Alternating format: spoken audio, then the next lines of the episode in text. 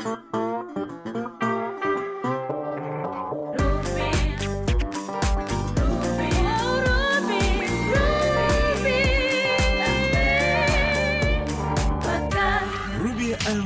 Podcast.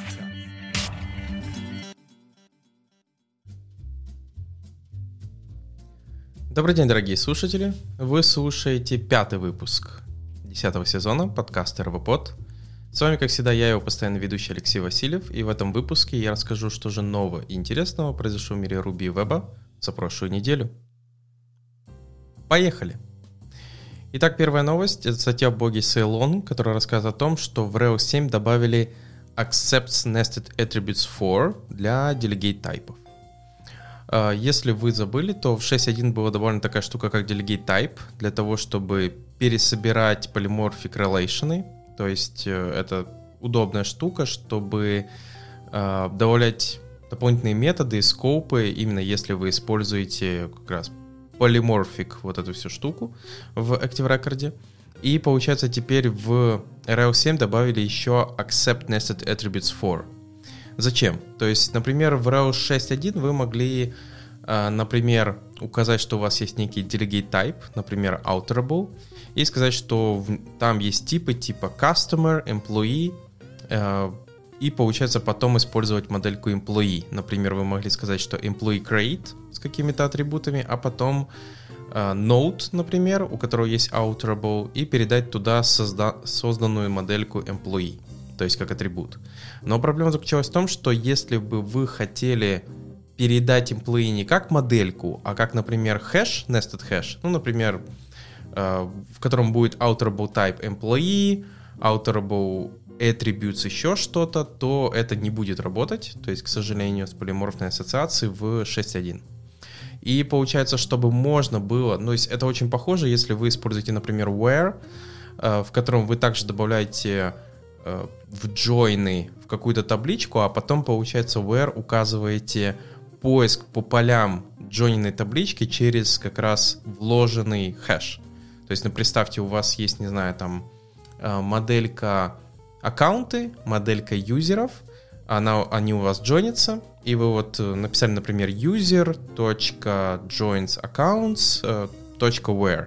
И получается where вы пишете accounts, двоеточие и вложенный хэш, и вот все, что будет в вложенном хэше, это будет поля именно уже поиска по аккаунту.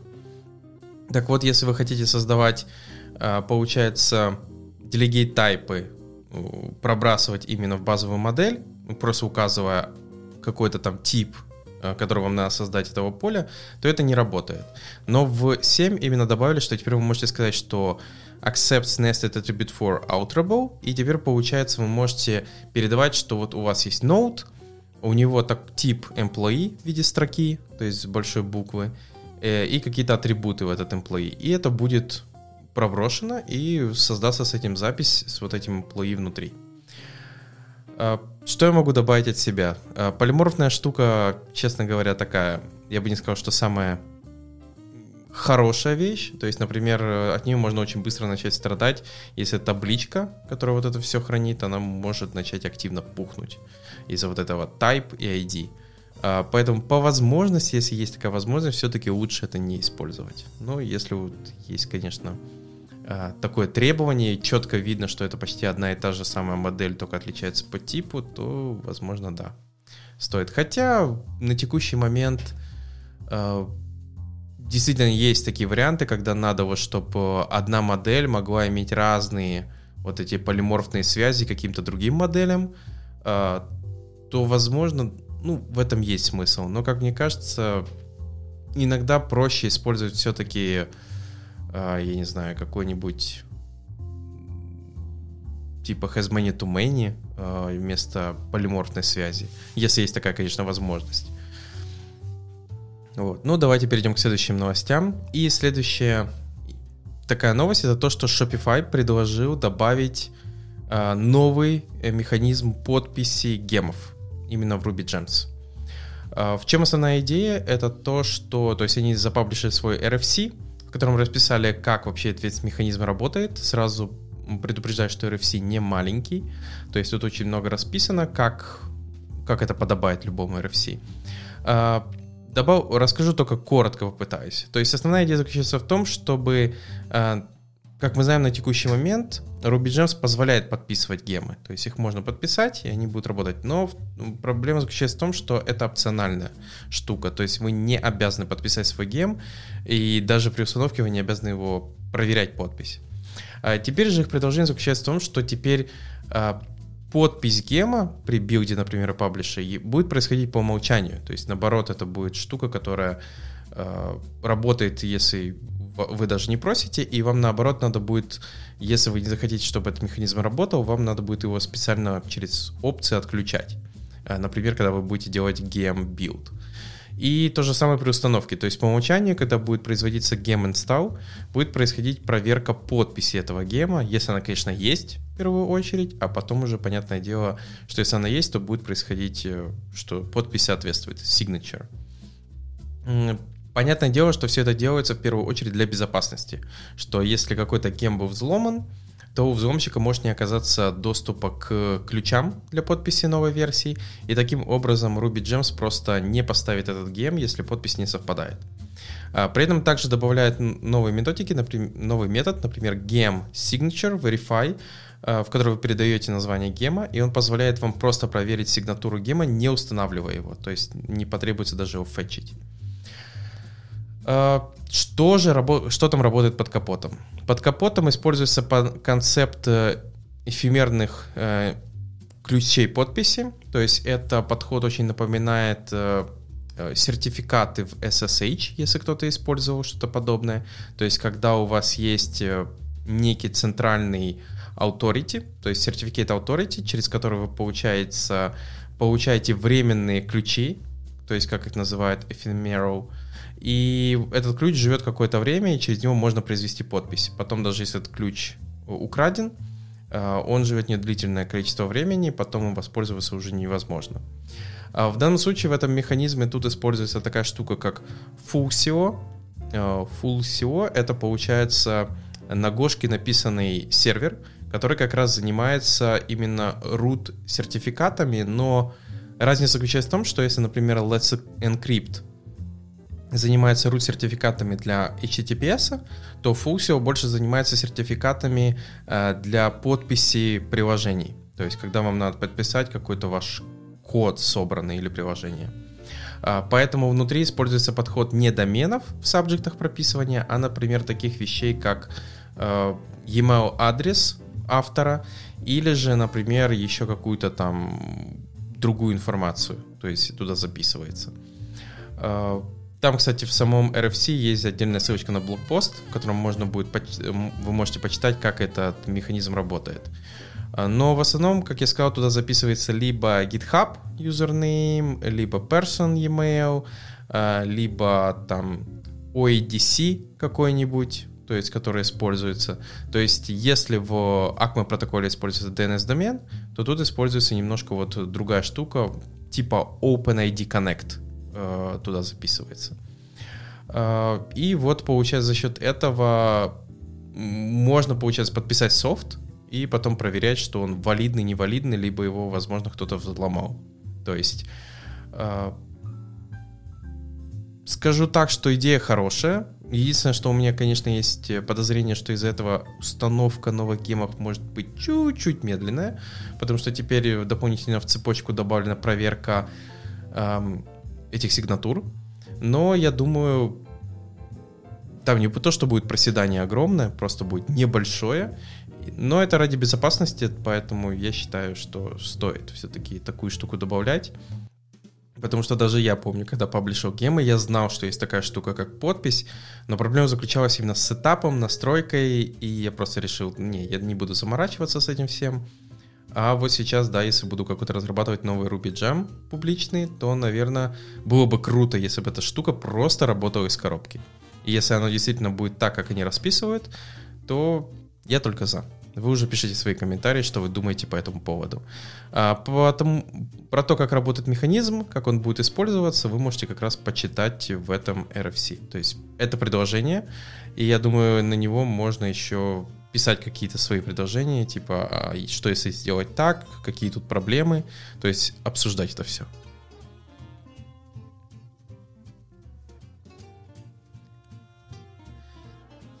Э, следующая статья в блоге Dev2 от Бена, Бена Тейлора, э, которая рассказывает о том, как э, собрать Ruby, через Ruby собрать WASM, WebAssembly. Кто помнит такую штуку, то есть несколько выпусков назад я рассказывал про то, что в Ruby, в C-Ruby, получается, будет замерджена такая штука, как VASI поддержка, Э, и она была уже вот замержена, я так понял, успешно. И автор решил, да, она замержена. И получается, автор э, решил все-таки глянуть, что там внутри находится, как она вообще функционирует, и он написал просто обыкновенную программу, которая там берет user input, принтит что-то по результатам этого инпута и собрать ее в WebAssembly модуле, глянуть, как это работает. Что можно сказать? На выходе у него получилось почти бесполезная программа, понятное дело, которая просто спрашивает твое имя и выводит э, какую-то строчку с именем. Но, как он показывает, действительно на Ruby на текущий момент можно очень просто писать WebAssembly модули. То есть э, без знания C, без чего-то такого, вы просто можете взять Ruby и собрать из него WASM, что, я думаю, очень прикольно. Потому что WebAssembly, он будет... Не, это все-таки не Ruby, то есть там под капотом именно э, своя такая штука достаточно быстрая.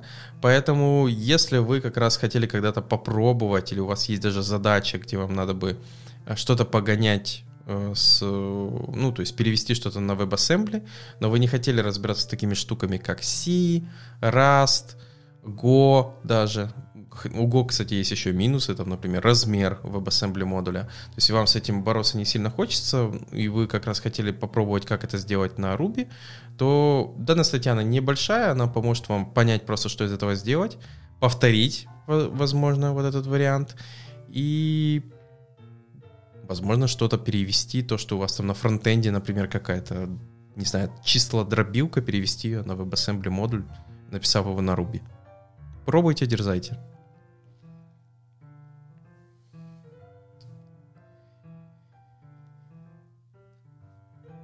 Э, след... еще одна статья в блоге Shopify, э, в котором они рассказывают, как они пофиксили dependency confusion vulnerability, э, то есть уязвимость dependency confusion в 600, 600 Ruby приложений, которые, понятное дело, они хостят. В чем основная проблема заключается? Есть такая штука, как dependency confusion, vulnerability. Она, кстати, существует как не только у Ruby Gems, но также в PIP, а, в NPM, ну и каждый по-своему фиксил эти уязвимости. В чем она заключается? Она уже давно я рассказывал в RVPod, там не помню сколько выпусков назад, в том, что если в паблике существует какой-то пакет, э, или даже не так, если у вас э, вы используете какой-то свой приватный репозиторий со своими какими-то приватными пакетами, например, там э, например, у Shopify может быть какой-то свой внутренний пакет Shopify Private API то какой-то хакер случайно узнал об этом, э, что есть такой пакет, он может в паблик запаблишить подобный пакет с таким же именем, но при этом, например, подняв версию достаточно высокую. Э, dependency система, которая работает с приватным репозиторием и с публичным, э, из-за вот этого конфьюжена может потянуть версию пакета, у которого самая высокая версия, и взять ее из паблика, которая может содержать в себе код, в который будет выполнен на каком-нибудь, например, CI, CD и прочих системах. Э, это уже было успешно провернуто с NPM, и я думаю, с Ruby Gems то же самое. Что сделала команда бандлера? Она обновила э, с GameFile Log, то есть с определенной версии он стал немножко быть другого формата. Э, что именно поменялось? То есть теперь, если в предыдущем формате все ремоуты собирались в одну группу, и все гемы тоже собирались в один список, из-за этого происходил confusion, то в новой версии каждый ремоут собирается это как отдельная группа со своими гемами. из-за этого confusion не происходит, потому что четко понятно, с какого ремоута тянуть какой гем. То есть, если, получается, кто-то запаблишил а, какой-то гем, который а, находится вообще в паблике, но вы используете внутренний, паблик вообще не будет тянуться, даже если он там есть и у него версия выше.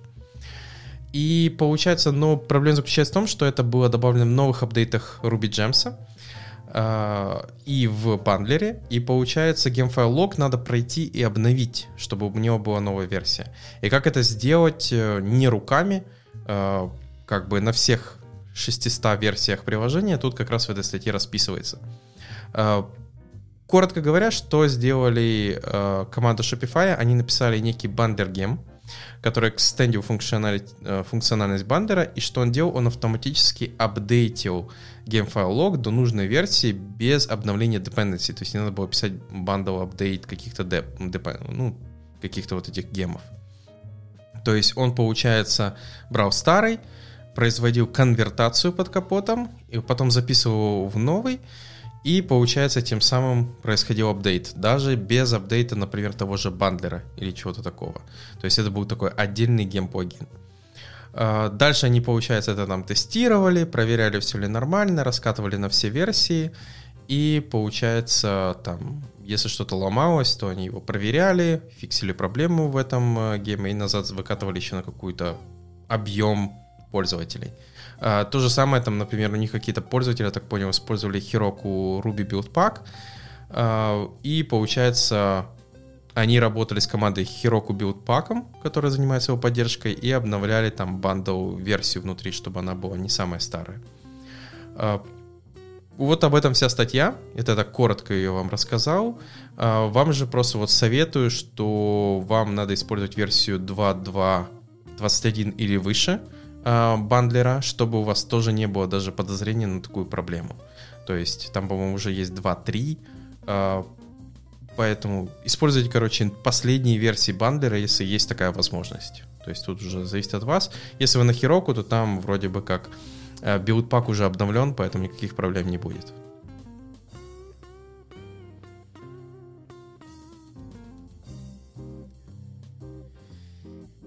И еще одна статья в блоге Семафор, которая рассказывает о том, как найти и убрать э, flaky тест. То есть тесты, которые падают рандомно, непонятно из-за чего. Э, часто в основном команда решает эту проблему, просто перезапусти кнопку э, на CI и еще раз. Но действительно, падающие рандомные тесты — это еще та боль, э, Особенно, когда у вас есть четкий пайплайн, после которого, например, после тестов надо деплоить, и вы не можете задеплоить уже на третий раз. А, тут, получается, автор рассказывает, как именно а, находить именно этот тест, там, например, какую-то лог-информацию писать.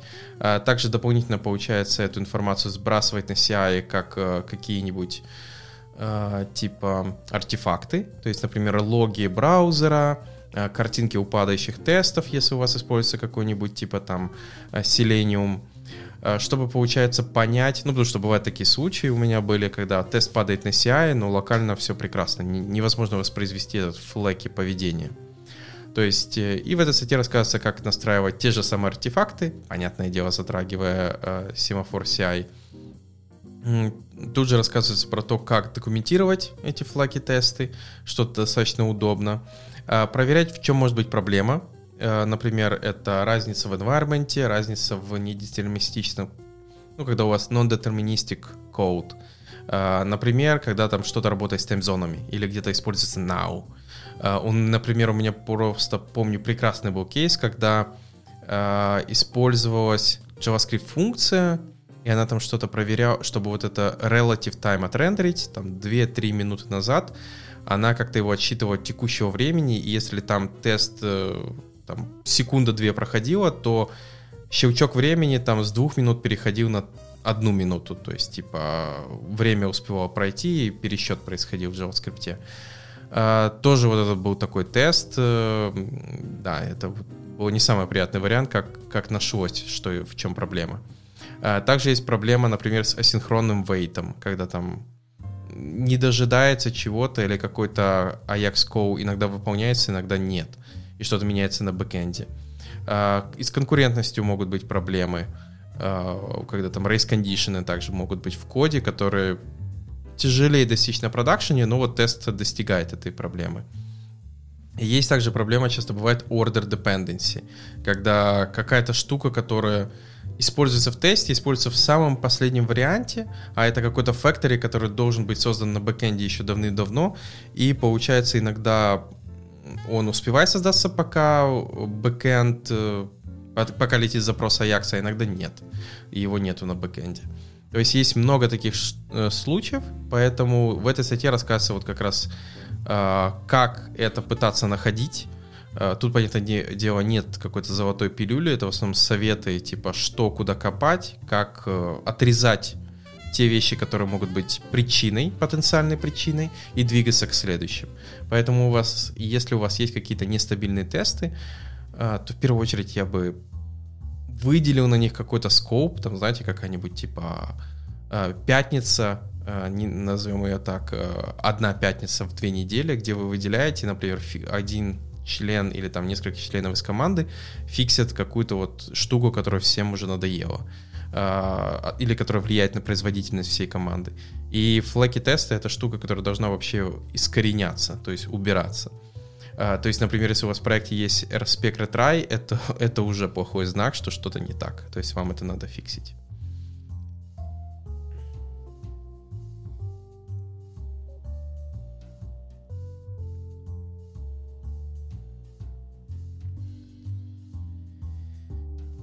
Перейдем к новостям из мира веба. И первая новость это то, что Vue 3 теперь дефолтный Vue. То есть это означает, что теперь сайт, если вы зайдете на официальный сайт Vue.js, то есть теперь там висит официальный э, новый, вот красивенький Vue 3. Э, в основном, э, как говорит сам автор э, Эван э, о том, что получается Vue.js, он уже дорос до такого штуки, что его можно называть фреймворком, то есть у него есть роутер, у него есть state management свой, у него есть э, крутой билд-система под названием White, которая теперь, получается, идет из коробки. Э, у него есть также поддержка TypeScript IDE, у него есть поддержка single state management через Pinia и дополнительные разные штуки, то есть у них есть поддержка плагин систем для разных там библиотек, хуков и других вещей. А, могу рассказать, что действительно White прикольная штука, то есть э, если вы слушали РВ под кафе, то я не буду повторяться. Вам советую только попробовать, тем более, что есть такая штука, как White Ruby, которая уже позволяет его заинтегрить в Hanami, в Rails, в Sinatra или просто даже в Rack приложение. А, и, ну, действительно, это иногда, так знаете, его просто поставил, включил, работает. Все, можно идти гулять. Поэтому вам советую хотя бы попробовать. Не знаю, что, ну, стоит ли переводить какие-то большие проекты, которые уже работают на веб-паке. Все-таки это достаточно серьезное изменение. Но просто вот, э, чтобы вы знали, что есть такая штука, посмотрите. А, и сам по себе Vue, ну, команда, которая поддерживает Vue.js, тоже, я считаю, молодцы. То есть, действительно, такая штука доросла до такого, ну, знаете, сказал в тройку, но я бы сказал, что он там в двойку даже входит. А, то есть я считаю, что он на уровне с тем же React. То есть React пока что, я думаю, номер один все еще. А, хотя React это не библиотека, это просто экосистема у React большая. А Vue я считаю, что вот он номер два.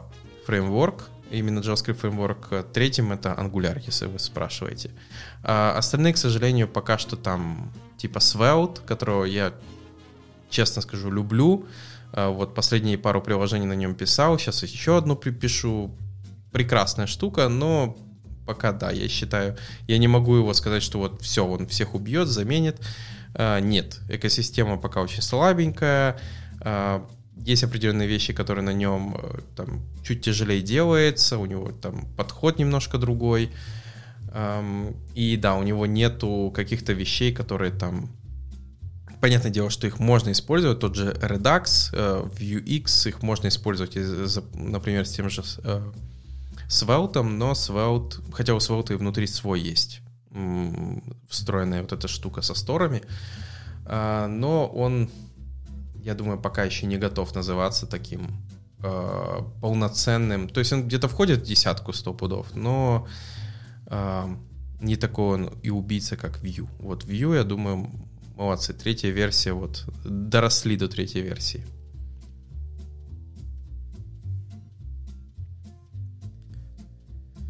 Э, следующая статья достаточно не маленькая, в которой автор рассказывает о том, почему эффективный hydration так тяжело сделать в JavaScript фреймворках. Э, для тех, кто не помнит, забыл, hydration — это техника, когда бэкэнд выплевывает уже отрендеренный какой-то кусок HTML, и когда стартует JavaScript фреймворк, то он, получается, вместо того, чтобы вытереть весь этот дом и отрендерить свое, то, что ему хочется, он, получается, должен э, его распарсить и замапить на тот HTML, который именно он хотел отрендерить и как бы замапить э, такие вещи, как event, ну, то есть, э, например, он клики, ссылки, а, какие-то еще штуки он должен именно замапить на те ноды, которые уже есть. То есть он не должен рендерить то, что уже существует в доме, а дорендеривать только то, чего нету. И понятное дело, что это не такой уж простой процесс, как может показаться. А, и тут как раз, получается, автор объясняет, что а, существуют разные формы, получается, вот этого hydration а, и нету какой-то одной универсальной. Э, то есть первое, это, например, использование статических роутов, когда вообще нет hydration а. Это, например, Remix использует подход, SvelteKit, SolidStart. То есть они как раз используют э, ну, просто типа у них отдельный remote script tag на каждой странице. Вот. Стати- э, страница статическая, они просто, получается, при переходе вы просто перегру... ну, типа перегружаете страницу, которая выполняет новый кусочек JavaScript кода. А следующее это Progressive Hydration. Например, это использует э, Astra с комбинацией определенных островов. А, то есть тут опять же автор объясняет, как этот механизм функционирует. Есть э, вариант экстракта данных с HTML. То есть это, например, использует Prism Compiler. То есть это когда определенный кусок данных по поводу гайдрейшена, он вставляется в виде каких-то дата-атрибутов или чего-то еще прямо в сам дом. Чтобы, получается, система JavaScript Framework, которая будет проходиться, он попытается замапить э, себя на эти данные. Вот. Э, следующий вариант, который, я думаю, кто-то уже мог слышать, это а, острова, то есть islands или partial hydration. Это получается, когда это попытка ускорить еще э, процесс хайдрейшена, потому что когда страница очень большая, он может занимать достаточно много времени. Я помню, когда писал фича-тесты на систему, которая содержала в себе hydration, то React мог до нескольких секунд на CI делать hydration страницы. А это значит, что когда э, какой-нибудь там скрипт э, Selenium пытался нажимать на кнопку, она не функционировала какое-то время, хотя она уже была видна пользователю. Именно из-за того, что сам по себе страница была просто навороченная, слишком много элементов на ней было.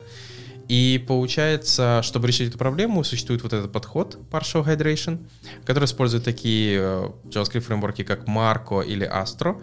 И они, получается, делают hydration только на каком-то компонентном уровне. То есть они хайдрейтят только вот эти boundaries и, например, не выходят за пределы этих boundaries, то есть какие-то только группы.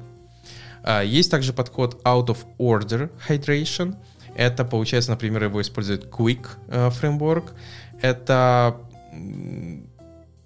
типа, скажем так, это обновленная версия статик роутов с имплементацией lazy loading. Наверное, кто-то может вообще не понять, о чем я говорю, поэтому лучше почитайте эту статью, а, потому что слишком много. А, и последнее, как же его не упомянуть, это сервер-компоненты. То есть React сервер-компоненты — это еще одна из версий а, Partial Hydration — то есть, когда надо рендерить э, какой-то кусок статической части на сервере, что-то типа того. Вот. И получается, в этой статье тоже это рассказывается. Поэтому, если вы не знали, то есть, или вы думали, что hydration механизм это достаточно простая штука для JavaScript фреймворков, то вот почитайте, какие есть методики, как они работают, как они решают ту или другую свою, ну, то есть проблемы, которые они пытаются решить своим или другим методом. И вот вы поймете приблизительно весь этот механизм. Стоит ли это вообще заниматься, потому что многие вообще на сервере не рендерят, э, и как бы и так нормально. Поэтому тут уже вам решать.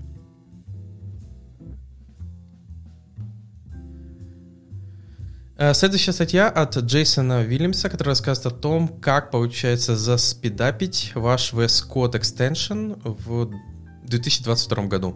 Э, он в основном автор разных расширений, и он решил поделиться своим знанием, если вы пишете расширение, как его писать, потому что в основном это не веб-сайт, тут все-таки надо думать про производительность, и есть определенные куски, про которые надо задумываться. Это как вообще VS Code работает, какие у него есть внутренние компоненты, как внутри этих компонентов работает ваше расширение.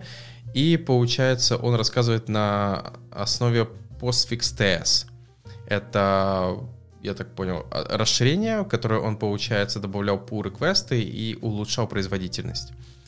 И тут он объясняет по поводу там, загрузки кода, ну то есть почти как же, как и с веб-страничками, надо, если есть возможность грузить меньше кода, то делайте это. А также уменьшать код ген, это генерация именно C-кода, а, чтобы его не было не так много. А также использование ECMAScript модулей, Триситтер э, — это э, есть такая штука, синтаксический анализ больших файлов, чтобы понимать, что там происходит. И немаловажно, это использование WebAssembly. То есть если есть какая-то CPU-intensive работа, э, которую вы, получается, можете пере... вы понимаете, что это какая-то математика, ее можно не делать на JavaScript, а сделать, например, в каком-то нативном расширении, то WebAssembly ваш большой друг. Э, например, он тут показывает, как э, если у вас есть какой-то типа language server processor, а, например, для какого-то языка, то вместо того, чтобы на бэкэнде он работал именно на JavaScript, вы можете написать на нем вас модуль и взаимодействовать с вас модулем, а, используя JSON RPC, например. И таким образом, получается, можно ускорить тот же language сервер, который работает. Вот. А, вот такие советы от него, поэтому если вам интересно, вы думаете или уже разрабатываете VS Code расширение, то эта статья должна быть полезна вам.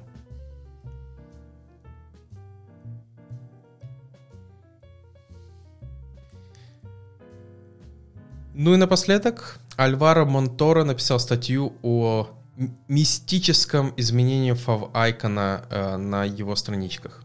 Точнее, не на его, а на клиентских страничках. А, ему как написал клиент и сказал, Альваро, у нас проблема. Он спросил, чем, так, э, в чем именно. Он говорит, вместо корпоративного лога у нас показывается твое имя в айконе. Он говорит, «Э, ты шутишь? И тот ему показывает скрины. А, и Альваро решил разобраться, в чем же основная проблема. Как он говорил, что Favicon работал нормально в таких браузерах, как Safari, Chrome, то есть он показывал корпоративное лого, но когда он загружал э, сайт в Firefox, то ему показывалось полностью другое лого. И он начал разбираться, в чем же проблема, сгрузил лого, открыл его в, э, я так понял, в Кимпе, и заметил, что получается э, Айко, то, то есть Favicon Icon, он может содержать несколько слоев. То есть, э, и получается, есть верхний слой, а, это первый, который, получается, рендерит Chrome и Safari, но в то время как нижний слой, а, его выбирает Firefox. То есть получается вот такое интересное поведение. И а, что сделал автор? Он, получается, решил даже поэкспериментировать, можно ли что-то с этим сделать. То есть как он пофиксил проблему? просто удалил лишний слой, в котором было написано его alv, и, получается, проблема решилась. Э, но дальше он поэкспериментировал, он создал фавайкон, э, в котором содержались два слоя, в котором первом была буква А, во втором буква Б. И он его вгрузил и посмотрел, что действительно, если в Chrome показывалась А буква, то в Firefox показывалась Б. А, вот такая интересная штука. Я не знаю, баг это или фича, но получается, если вам неожиданно надо сделать такую вот э, который мимик, который работает по-другому в Firefox, а, чем от Chrome и Safari, то вот вам такой простой хак без какого-либо JavaScript, detection и так далее, просто создать два слоя. То есть получается верхний и нижний, и вот получается Firefox почему-то выбирает нижний, а Chrome и Safari верхний. Вот такая интересная штука.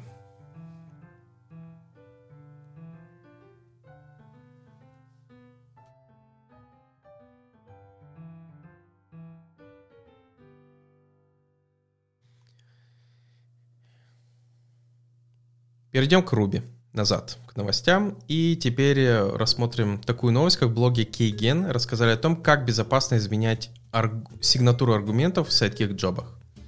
А, для тех, кто не в курсе, недавно вышел сайткик 6.4, э, и там произошло достаточно интересное изменение. Кроме того, что там пофиксили определенную security проблему с админкой, которая могла она там что-то делала с в Reddit закидывала лишние ключи и могла просто привести к тому, что э, веб-интерфейс потом мог перестать работать. Поэтому, если у вас используется Sidekick, пожалуйста, обновляйтесь.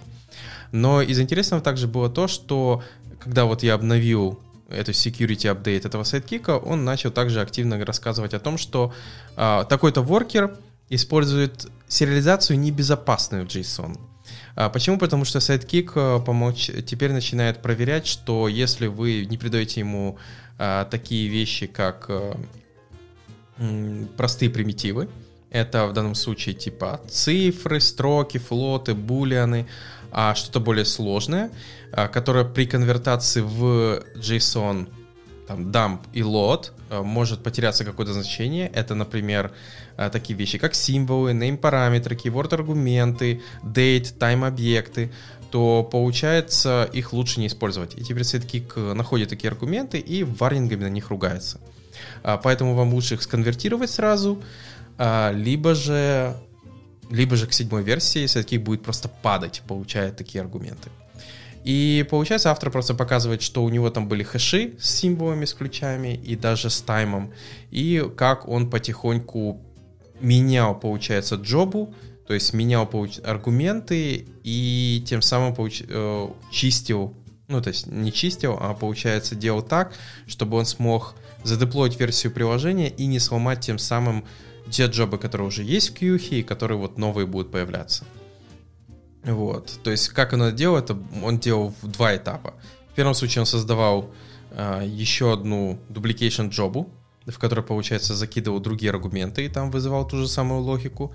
А потом, когда он задеплоил эту duplication джобу, и код уже начал с ней работать, а, а получается, старый код уже как бы не вызывает старую, он потихоньку что делал? Он э, следующим этапом э, он удалял, то есть он менял аргументы у старой, э, и, получается, деплоил также новый код, который использует старую с новыми аргументами, а потом удалял старую джобу. То есть это в несколько этапов происходило.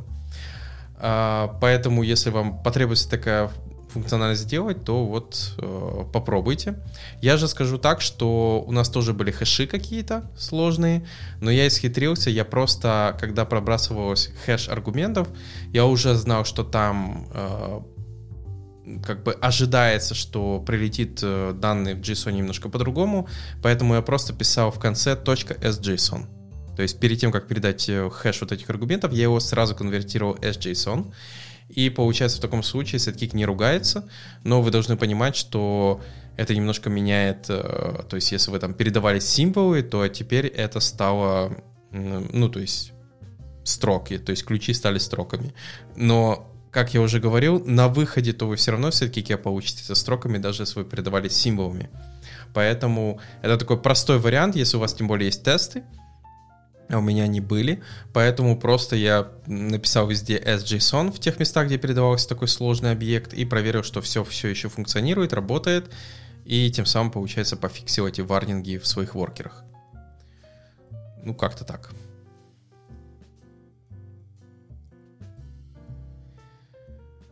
Э, следующая интересная штука это то, что в в Ruby Gems э, пытаются закоммитить, добавить такую штуку, как поддержка э, сборки нативных экстеншенов через Rust.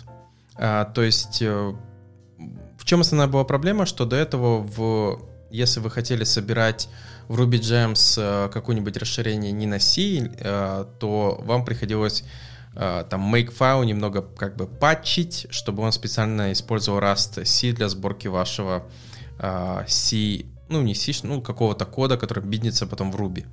И получается, вот теперь э, в Ruby Gems есть pull request, он еще не принят, но основная идея заключается в том, что теперь из коробки он будет поддерживать, а, получается, сборку через Rust каких-то расширений, а, и, получается, автор в этой статье, он решил не дождаться, пока этот pull request смерджит, и потестировать, как это работает. То есть, как э, взять этот новый Ruby Gems и как на основе него собрать э, расширение, которое внутри будет использовать Rust. А, поэтому, если вам интересно, если вы хотели всегда попробовать, что вот действительно теперь можно а, на Ruby а, к Ruby подцепить Rust без каких-либо дополнительных вот этих, ну, скажем так, не оберточек, а изломов, Ruby Gems, ну, типа, как я сказал, немножко ломая Makefile, то теперь это можно делать. Makefile имеется в виду тот, который вы положите у себя в в вашем гейме, потому что Makefile в основном рассчитывал, что вы собираете что-то через C э, расширение, а тут же, получается, надо использовать э, не только Rust, но Rust, у него же есть своя система зависимостей, то хочется использовать какую-нибудь такую штуку, как Cargo Builder, и получается в таком случае вот данный pull request это фиксит. Что я могу от себя добавить? Писал всего немножко на расте, и как бы язык прикольный, но меня не впечатлил. Я не такой человек, который каждый день хочу писать именно на подобном языке. А, возможно, потому что я как бы тоже не, не очень люблю C, то есть я на нем пишу, но я не любитель C, я все-таки э, тот самый хипстерский рубист, а, старый добрый. Для меня Руби все-таки это самое оно, а, потому что язык простой. А, и Go, например. Go я тоже пишу легко и просто. То есть, если я буду выбирать Rust или Go, я выберу Go. Опять же, потому что лентяй. А, а вот э, всяким вот этим боровингом и всем остальным в Расте, как говорится, возможно, не до конца понимаю, но бороться часто вот не хочется мне с компилятором. Хочется сесть, написать, и чтобы работало. Желательно не через э, два, две ночи с красными глазами.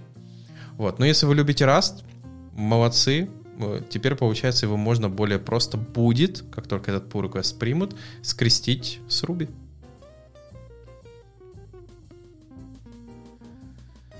А, следующая ссылочка ведет на, э, получается, GitHub, э, которая называется Mini-SQL. Mini-SQL — это такой себе простой, минимальный SQL экзекьютор — то есть э, вы просто, получается, можете взять драйвер PG, подключиться к базе, и, получается, пробросив этот драйвер, вы можете просто выполнять какие-то SQL-запросы. То есть э, тут все по минимуму, то, э, то есть не ждите какой-нибудь Active Record, ORM, это вот, вот вам SQL интерфейс, пишите свой SQL. Есть, понятное дело, возможность пробрасывать переменные, ну, имеется в виду безопасно, то есть типа where, там двоеточие какая-то переменная, эту переменную отдельно, а, поддерживается, там, понятное дело, такие вещи, как банальный select, есть, кстати, join, group by, order by, limit of set и сеты, а, есть поддержка custom SQL литералов, и, ну, понятное дело, потому что интерфейс более-менее упрощен, он быстрее, чем какие-то другие библиотеки. Поэтому, если вас вам ну, нужен вот просто простейший интерфейс, э, просто не брать, например, э, чуть ли не сам драйвер PG, а что-то еще такое поверх на него натянуть, э, то можно попробовать именно эту библиотеку.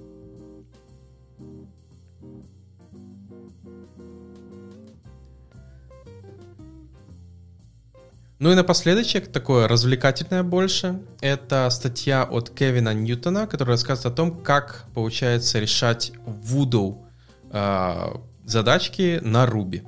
Э, для тех, кто не в курсе, есть такое приложение, называется Voodoo. Основная его идея заключается в том, что у вас есть пять попыток и есть э, слово из пяти букв, которое вы должны угадать. Вы вводите первую ваше какое-то слово догадку, то есть это как первая попытка, и он подсвечивает вам э, зеленым квадратиком, что вы угадали букву и угадали ее в нужном, э, ну, в нужном месте, где она должна быть. Э, желтый означает, что вы угадали саму букву, но не угадали ее в нужном месте. И когда она просто серая, это значит, вы вообще не угадали. Вот. И получается, кстати, эту игрушку купил New York Times за какое-то там количество денег. А, поэтому и она достаточно сейчас популярна. А, но есть даже украинские аналоги, э, которые можно тоже, и русские, я думаю, есть. То есть тоже можно в всяких э, Apple Store, а, Google Play, Google Store скачать, поставить, и есть веб-версии. Но в чем основной интерес? Это в том, что некоторые пытаются написать программу, как можно, получается, упростить угадывание этих слов. И вот в данном случае Кевин Ньютон решил написать свою программку на Ruby, как он, получается, вводит какие-то фразы, и система пытается угадать слово, которое следующее требуется ввести. А, ну, у него подход достаточно такой простой, то есть он использует рейт, рейтинг гессингов, то есть угадывание определенных слов, и, получается, пытается там, подсказать, какое лучше следующее слово использовать.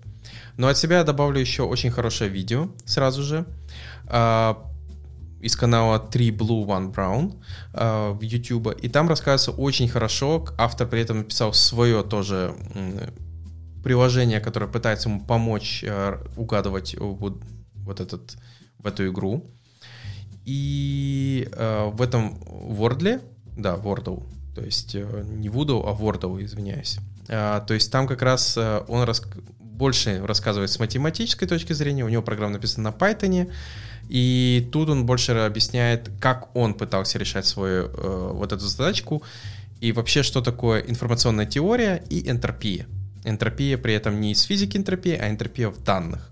Uh, и получается, если вас больше интересует uh, также с математической точки зрения понять uh, принципы, как можно написать программу, которая будет на основе недостающих данных пытаться найти то, что требуется, то вот прекрасное видео, но сразу предупреждаю, сложное. То есть тут есть формулы, а значит мозг может взорваться.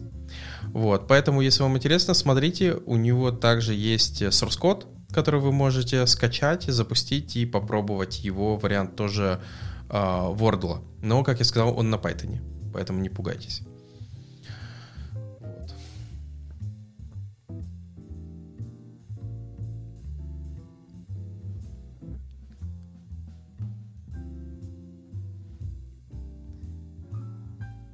А я возвращаюсь к новостям из мира веба. И первая статья в блоге AppSignal рассказывает о том, как использовать стримы для того, чтобы строить high performance, то есть высокопроизводительные Node.js приложения. Стрим uh, это вообще достаточно интересная штука, которая находится в пакетах у Node.js, то есть из коробки. И автор тут как раз решил рассказать про типы стримов, то есть они есть readable, writable, duplex, transform. Но я расскажу, что это вообще такое. Uh, Представьте, вот я сейчас работаю над определенными задачами, и я некоторые из них решал как раз стримами.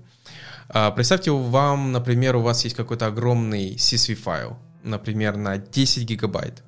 И вам надо его скачать, распарсить, а, посчитать что-то по нему или что-то сделать, и в конце записать это какой-то результат в базу. То есть не записать сам весь файл в базу, а какой-то результат по всем строчкам а, в этом файле. А проблема заключается в том, что представьте, у вас среда — это какой-нибудь сервер-less, в котором вам дали максимум 1 гигабайт данных. То есть CSV 10, у вас один.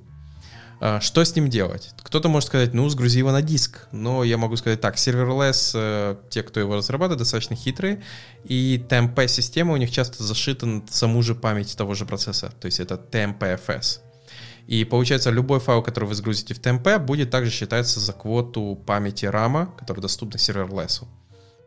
И вот тут возникает вопрос, что, что же в таком случае делать? То есть надо, получается, э, как бы считать файл, не умереть out of memory и выполнить свою задачу.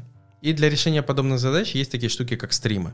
То есть, получается, идея заключается в том, что вы открываете некий стрим и читаете файл не сразу весь в память, а кусочками. То есть вы как бы э, двигаетесь по нему потихоньку, отрезая какой-то кусочек и передавая дальше. Например, CSV это достаточно просто, достаточно двигаться по файлу, отчитывать какой-то кусок и, например, разбивать его чанками по uh, slash n, по uh, переходу на следующую строчку и передавать, например, в следующий uh, pipe, то есть какой-нибудь там, который у вас находится, а тот уже может что-то с этим делать. Uh, так, кстати, я делал с определенными вот CSV файлами, и вот если uh, обыкновенный подход в лоб сгружая файл, он просто out of memory вылетал, то со стримом нода ела максимум там 12 мегабайт памяти. То есть она не вылетала за этот предел. И получается, вот э, в этой статье рассказывается о том, какие бывают стримы, то есть, э, что есть readable стримы, это те, которые, например, вы можете открыть чтение из файла куда-то, то есть это будет readable стрим. Есть writable стрим, это наоборот что-то, например, какой-нибудь HTTP запрос вы сразу пишете в файл, Uh, то есть это и файл это будет в readable stream, а HTTP запрос это будет readable stream. Есть duplex stream, это как раз в обе стороны, то есть это один стрим, который сразу и читает, и пишет что-то. И есть transform stream. Transform Stream это тот же duplex стрим, но он еще трансформирует как-то данные. А, хороший пример это, например, имплементация какой-то инкрипшена. То есть, например, вы читаете какие-то данные из одного источника, инкриптите их и пишете в другой сразу же куда-то дальше. А второй вариант это какой-нибудь типа pass-through stream, который просто через себя пробрасывает дальше данные без какой-либо трансформации, но он все еще считается типа transformational stream. А, почему? Потому что он может создавать а, несколько пайпов на выходе с одним и тем же кусками данных. Вот. И в данном случае вот в этой статье рассказывается, как они работают, а, как, получается, использовать стримы. В основном будут примеры с файликами, понятное дело. И получается, вот э, в этой статье вы можете почерпнуть, как с этим работать. Чем отличается пайплайн пайпа в стримах, а, почему лучше использовать пайплайн, а, потому что есть определенные проблемы с пайпом, например, он не умеет по всей цепочке пробросить error, если где-то посередине какого-то стрима произошел error. Вот. Поэтому, если у вас есть какое-то приложение, вот какие-то проблемы, э, когда вот действительно надо больш... Э, обработать большой объем данных, а сама среда маленькая, можно, конечно, в тупую пытаться просто запускать сервера с большим объемом рама, а можно просто писать более оптимальные приложения, которые используют стримы. При этом стримы доступны, кстати, не только в ноде, а, они есть и в Python, если не ошибаюсь. Э, да, там тоже есть свои имплементации.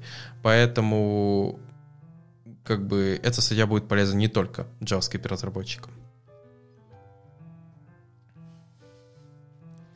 А следующая статья может быть неожиданна для многих, но она рассказывает о том, как написать свой принтер-драйвер на JavaScript. Да, вот до этого мы дожились. Но это не то, что какой-то сверхкрутой там драйвер, как вы могли подумать, или низкого уровня про- программирования на JavaScript.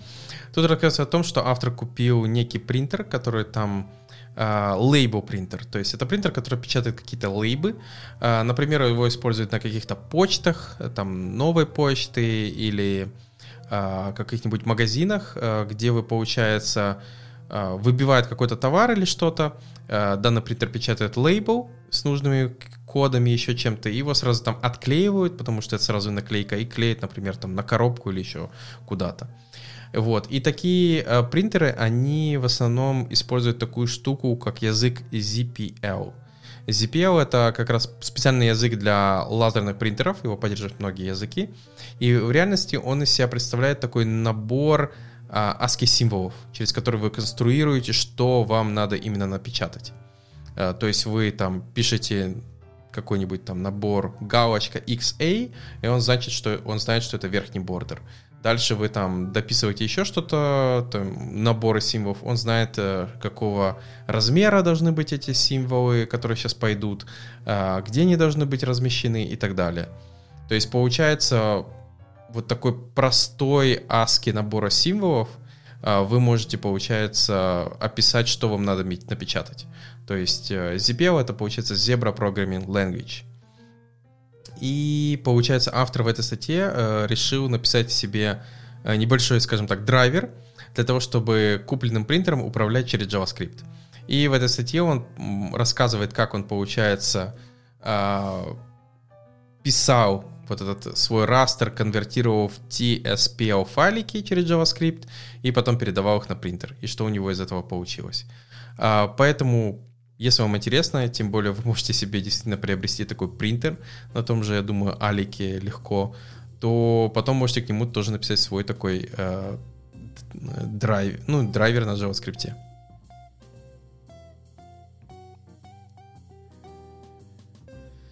Э, далее ссылочка на GitHub репозиторий от самого же GitHub, который называется Hotkey. Э, я уже не помню, рассказывал я про этот э, плагин или нет, но основная идея плагина заключается в том, что вы можете после подключения его э, на любой элемент на странице написать data dash hotkey и написать туда набор какого-то хоткея, на который этот элемент будет задействован. То есть, например, представьте, у вас есть кнопка, и вы хотите, чтобы при shift key эта кнопка нажималась. То есть вы просто подключаете библиотеку и пишете data hotkey, и там внутри пишите shift плюс k. И все, и теперь получается при нажатии э, этого шортката кноп, на кнопку будет производиться нажатие. Если это ссылка, то по ссылке будет происходить переход. Вот. Вот такая простая библиотечка, то есть вы ее инсталите, ну, то есть там есть метод install, и она будет, получается, работать на ваши элементы. Также, кстати, можно и unbindить, если, unbindить, если это не требуется. А, поддерживает разные хоткей string форматы, при этом есть множество, вы можете указать не, не один набор кнопок на какую-то кнопку, а через запятую несколько для ее активации. А, и получается даже, как я уже говорил, есть поддержка модифайеров, поддержка еще там разных вот этих штук. А, и я так понимаю, вот сам GitHub ее юзает, то есть на самом GitHub как раз э, те хоткеи, которые срабатывают, которые там есть, это как раз они работают за счет вот этой библиотечки.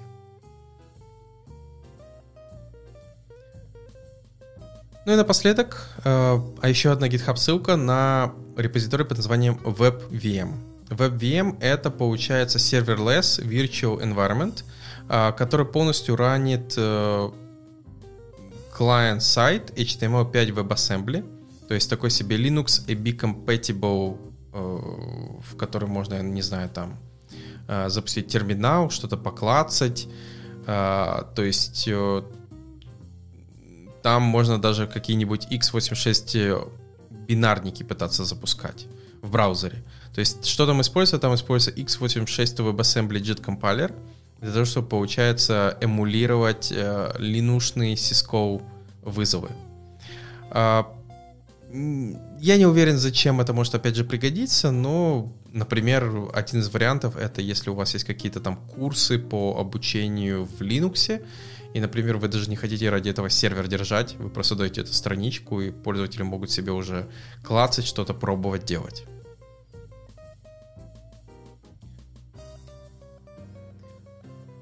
А на этом у меня все новости на сегодня. А также напоминаю, что на, на прошлых выходных вышел новый под кафе 28 выпуск, на котором мы обсуждали разные новости за два месяца, по-моему. А, поэтому, если вы еще не слушали, послушайте. Подписывайтесь также на Э, телеграм-канал, на социальные сети, Facebook, Twitter. И не забываем также, что новый выпуск уже будет через месяц, РВПод Кафе 29. Э, стрим уже засабмичен, он будет 05.03 э, в 8 часов по Киеву. Поэтому, если будет возможность, подключайтесь в прямой эфир.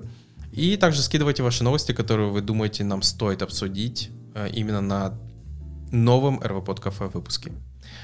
А на этом все. Спасибо, что слушаете данный подкаст, и до новых выпусков. Пока.